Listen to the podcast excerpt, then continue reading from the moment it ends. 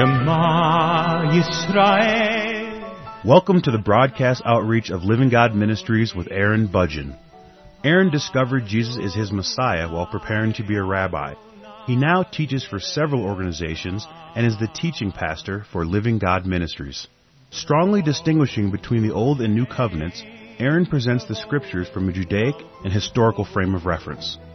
Join Aaron now as he reveals the reality foreshadowed and the new life we can now experience because of what the Lord Jesus accomplished for us.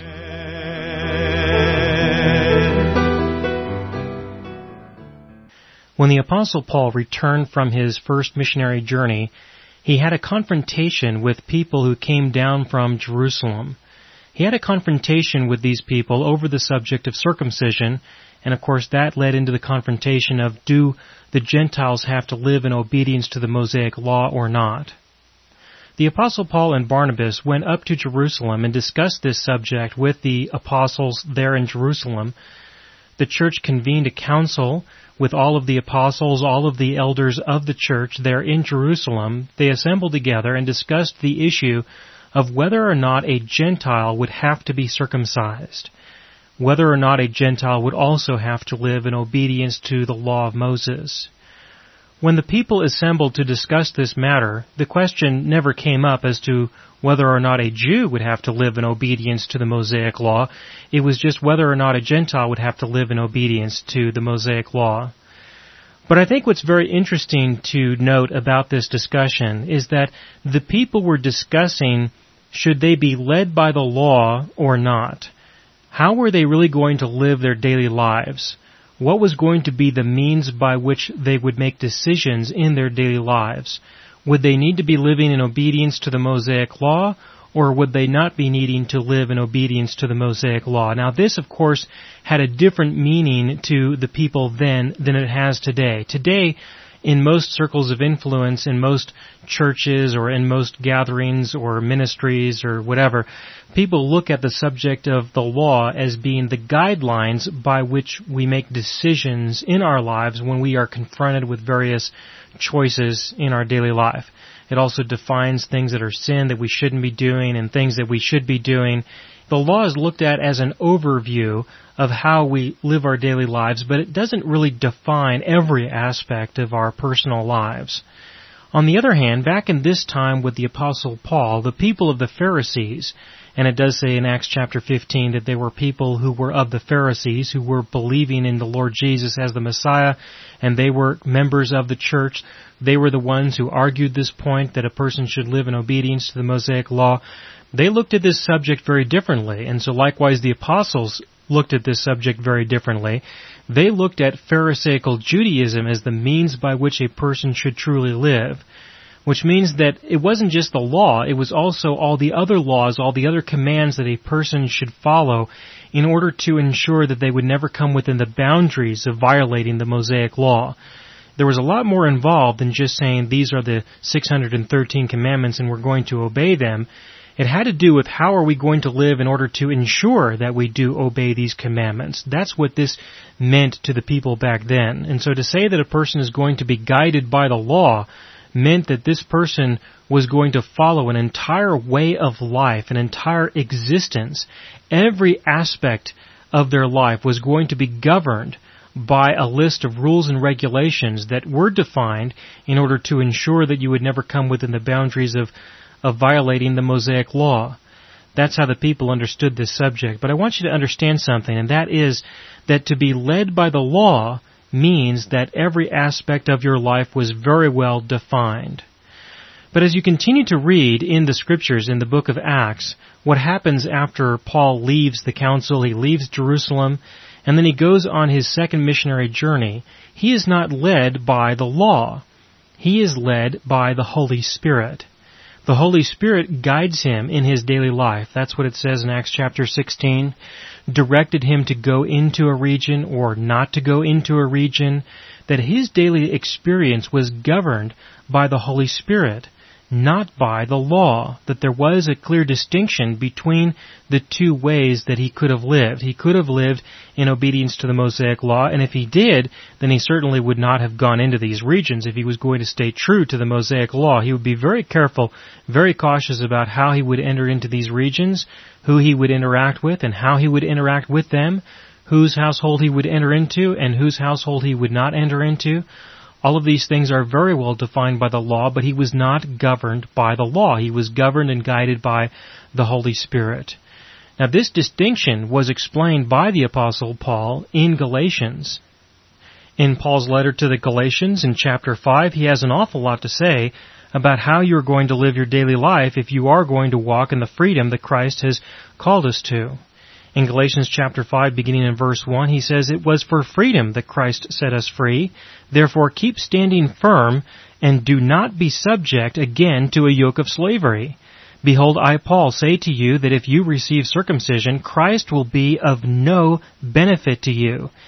In other words, if you're going to be guided by the Mosaic law to include the law of circumcision, then Christ is of no value to you at all, because Christ is not about being more inspired or to be encouraged to live in obedience to the commandments.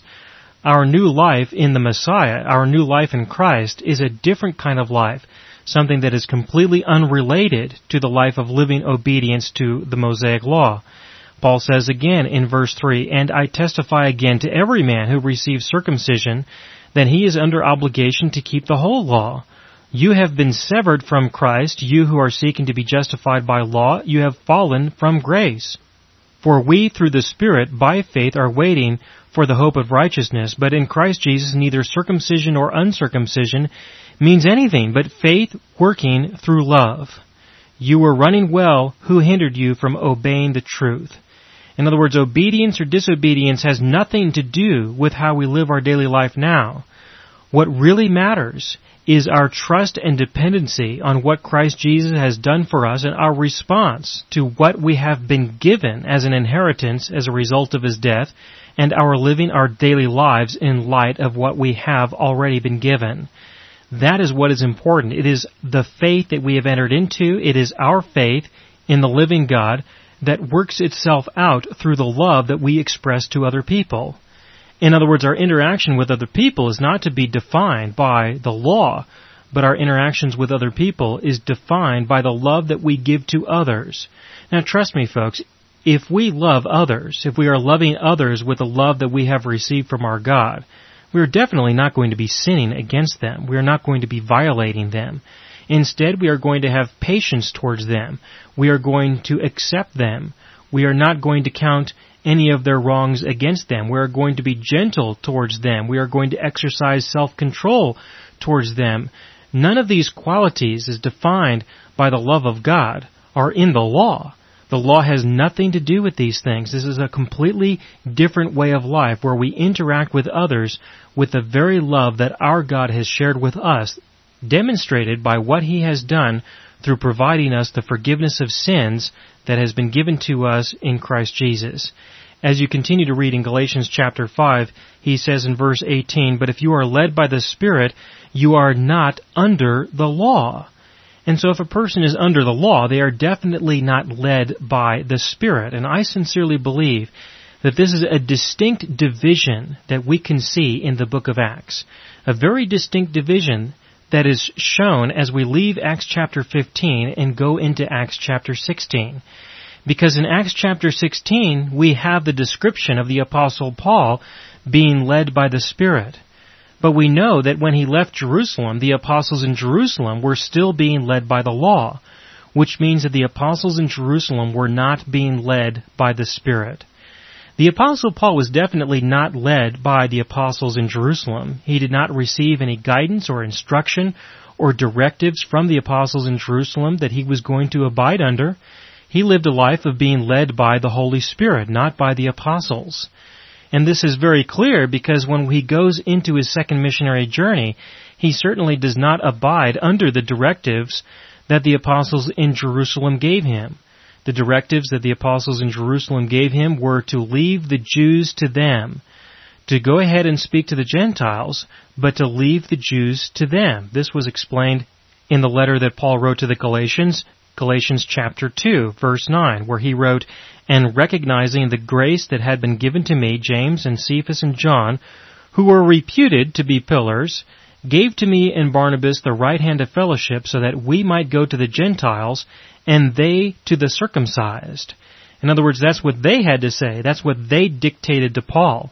But Paul did not hear their dictation, did not hear it in the context of he was going to abide under it, because sure enough, Paul goes to the Jews as well as to the Gentiles.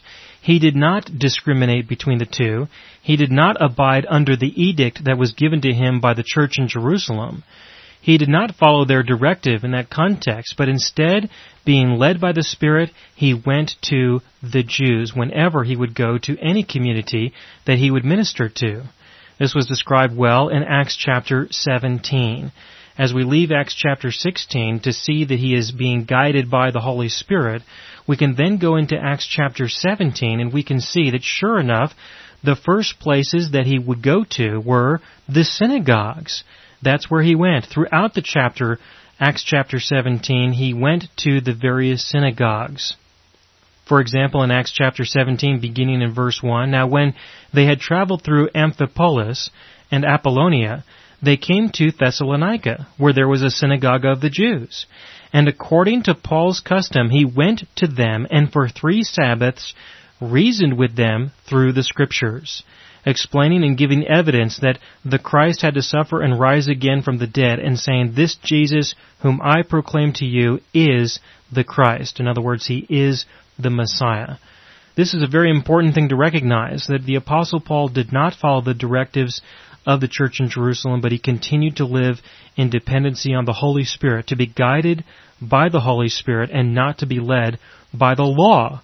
The apostles in Jerusalem were led by the law, not by the Spirit, but the apostle Paul was unique in that he was led by the Spirit and not by the law. And you cannot be led by both at the same time. You really do have to choose one or the other. Either you're going to believe and trust in what he has already done for you, or you are going to live a life trusting and depending on what you are going to do for him in order to please Him, in order to be blessed by Him. There are many reasons why people try to live in obedience to the law. But all of them have to do with a focus on yourself and not a focus on the Holy Spirit. To be preoccupied with what you are doing and not to be preoccupied with what He is doing. Now when Paul was in Thessalonica, he did proclaim the gospel and there were many people who did believe. There were many people who did receive the message of the gospel However, it doesn't say that the people spent a lot of time looking into the scriptures to see what it was that Paul was teaching to confirm what Paul was relating to them. But it does say in Acts chapter 17, beginning in verse 4, that some of them were persuaded to join Paul and Silas, referring to the Jews, along with a large number of God-fearing Greeks and a number of the leading women. So what happened as a result? Well, you continue to read in verse 5, but the Jews becoming jealous and taking along some wicked men from the marketplace, formed a mob and set the city in an uproar. And attacking the house of Jason, they were seeking to bring them out to the people. But when they did not find them, they began dragging Jason and some brethren before the city authorities, shouting, These men who have upset the world have come here also. In other words, the Jews became very jealous because Paul was effective in reaching out to people in the name of the God of Israel in the name of the Messiah, and people were following the Apostle Paul. This was very important because you have to understand that the Jews were there for the purpose of trying to reach out to the Gentiles. The Jews were there trying to reach out to the Gentiles with the Mosaic Law, trying to get them to live in obedience to the Mosaic Law so that they could experience the blessing of Abraham, which was that all the families on the earth would be blessed. And of course, the way that they believed a person would be blessed was that if they would live in obedience to the Mosaic law, they could experience the blessings defined in Deuteronomy, especially in chapter 28, that said that if you were to obey all of the commandments, then you could receive all of the blessings that God had declared. The reality, however, is that no one could actually live in obedience to all the commandments, and so no one would truly be blessed, and I think the people we're starting to figure that out, that even though the Pharisees, the Jews in this area, sincerely believed that they were going to live in obedience to the commandments, that they were successful in being able to live in obedience to the commandments, the other people, the Gentiles in that area, did not believe it because they did not see the blessings coming to those people as they were suggesting they would receive. And so when the apostle Paul comes on the scene and he tells them about the Messiah, and they start believing the apostle Paul, then the Jews could easily become very jealous, very disturbed, very angry because the reason why they were there was to reach out to the Gentiles, but now somebody else is successful in doing that this makes them look bad to say the least. And so they inspire a riot, they inspire a big uproar, and as a result of that, Paul does leave the area and he goes on into Berea. But when he goes to Berea, he again goes to the synagogue. Again, contrary to the decree of the apostles in Jerusalem, he goes to the synagogue and continues to reach out to the people there. And sure enough, the people respond. This is described in verse 10 where it says, The brethren immediately sent Paul and Silas away by night to Berea, and when they arrived, they went into the synagogue of the Jews. Now these were more noble minded than those in Thessalonica, for they received the word with great eagerness, examining the scriptures daily to see whether these things were so. Therefore many of them believed, along with a number of prominent Greek women and men. But when the Jews of Thessalonica found out that the word of God had been proclaimed by Paul in Berea also, they came there as well, agitating and stirring up the crowds. And so the people in Berea did receive the message, and they did look into the scriptures, and they were considered to be more noble-minded in that sense than the others. But please understand that even though they went into the scriptures with a more noble attitude of trying to really determine whether or not the words that were spoken of by Paul were true, there were people in Thessalonica who did believe. They were saved. They did begin to live a life of dependency and trust on the Lord Jesus. That is the true objective. The objective is not to be more noble than somebody else. The objective is not to look into the scriptures more than someone else. I can certainly appreciate the value of that and I certainly do want to encourage people to do that, but the objective is to know the Lord Jesus. That is the objective. The objective is to grow in a personal, interactive relationship with the Lord Jesus, not to grow in a personal, interactive relationship with the Scriptures, but that there is a person who is testified of by the Scriptures, and it is the person that we are to get to know. You know, throughout our lives, whenever we go out and we minister to other people, we reach out to other people, we tell other people about the gospel, we are going to run into people who do not believe that it is necessary for them to really study the scriptures in order to determine whether or not we are telling them the truth. And there are people who will want to search the scriptures to see whether or not what we are telling them is the truth. But in reality, neither one of those issues are really of great importance. What is of greater importance is not that people start reading their Bibles that is important, that does have value. But what is of greater importance is that a person may know the truth of what the Lord Jesus has done for them. What is important is that they are able to apply what the Lord Jesus has done for them in their own personal lives. It is the freedom that a person can experience from the truth that is revealed to them that is of greater importance. And so it is not necessary to be so concerned about how people are going to respond to what we share with them. And people are going to respond in different ways. What is important is that we go and we reach out to them, that we reach out to the people who are in the world, who do not know the Lord, who are lost. We are to reach out to them with the truth of the living God, of what He has done and what He is doing right now. We are to reach out to them on the basis of what He has given to us, what He is giving to others freely, that is the ministry of reconciliation, the ministry of the Lord Jesus. The ministry of the law was to try to get people's flesh under control. That's effectively the ministry of the law, which is the ministry of condemnation, that if we condemn people enough and tell them how evil and wicked they are, that perhaps they may change their attitude, they may change their behaviors, and they may begin to live a life of holiness. That is the ministry of condemnation, that is the ministry of the law.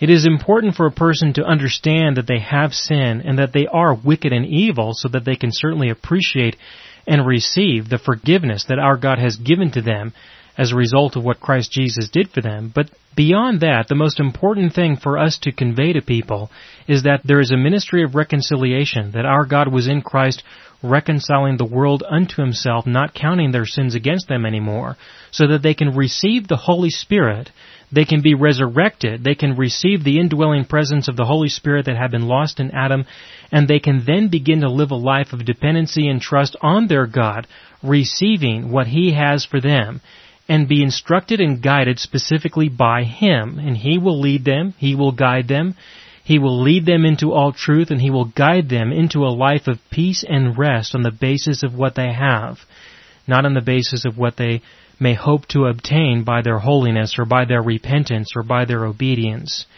It's a very different way of life and there were people who were responding to that. And their lives were being changed. But the jealousy of the other people was so deep within them that they had to do something. They had to try to find a way to get rid of the apostle Paul, to get him out of the area, to get him out of their communities, and so that he would not invade on their attempts to try and put people into bondage.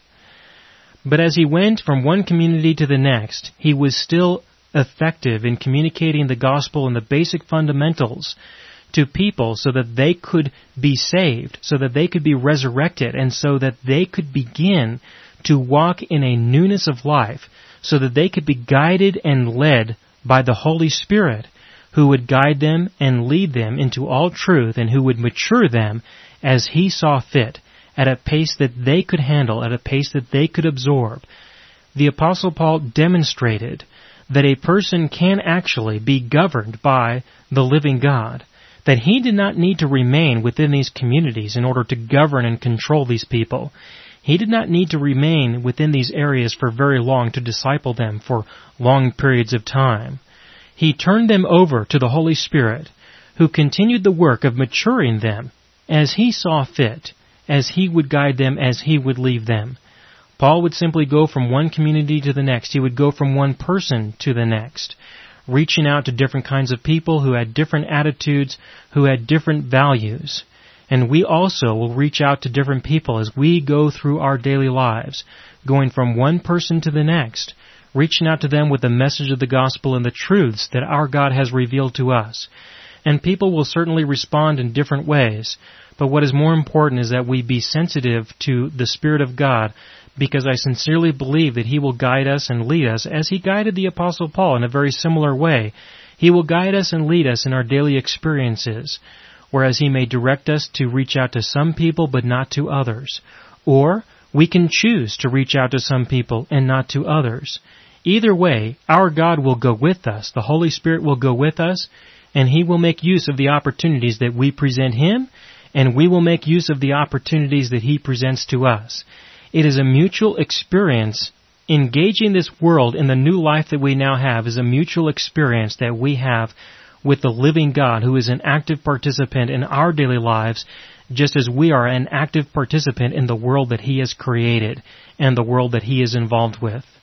But the end result that we really need to be aware of is that a person will only grow and mature if they depend on the living God, if they do depend on the Holy Spirit. And what I mean by that is that they trust in and rely on what He has done for them, that they enjoy the complete relationship that they do have, that they enjoy the acceptance that has been given to them, that they enjoy the love that He has for them, that they live in the reality that He is already pleased with them, not because of what they do or what they don't do, but because of what He has already done for them.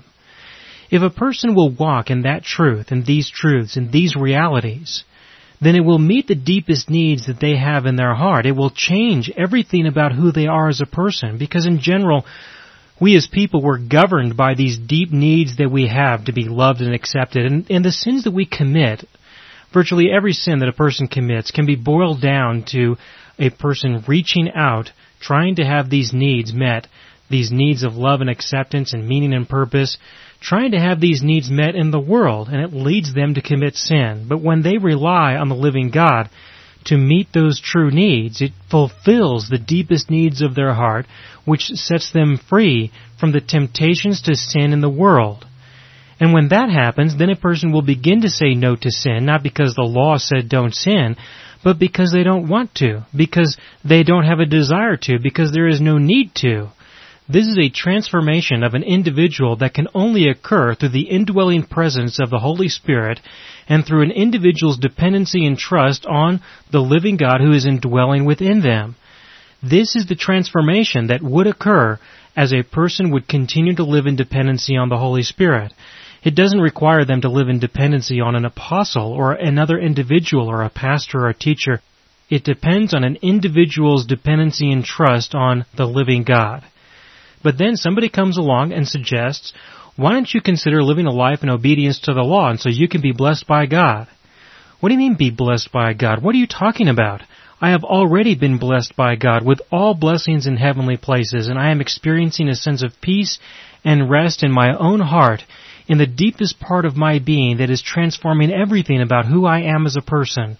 What are you talking about? Well, I'm talking about the blessings that are described in the law, that you can have more flour in your kneading bowl, that you will lend and not borrow. Those are the kinds of blessings that are offered through the law. They have nothing to do with the Spirit. They have nothing to do with the condition of a person's heart. They have nothing to do with actually knowing your God. This was the effect of the ministry of the Apostle Paul that made him very distinct from the ministry of the other apostles. It is the message of reconciliation. It is the message of being set free from the law that sets a person free to begin to walk in this newness of life of dependency on all that our God has given to us in Christ Jesus.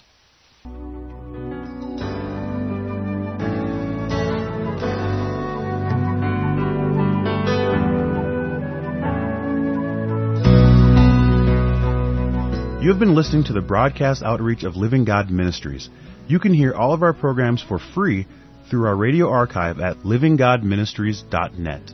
That is, livinggodministries.net.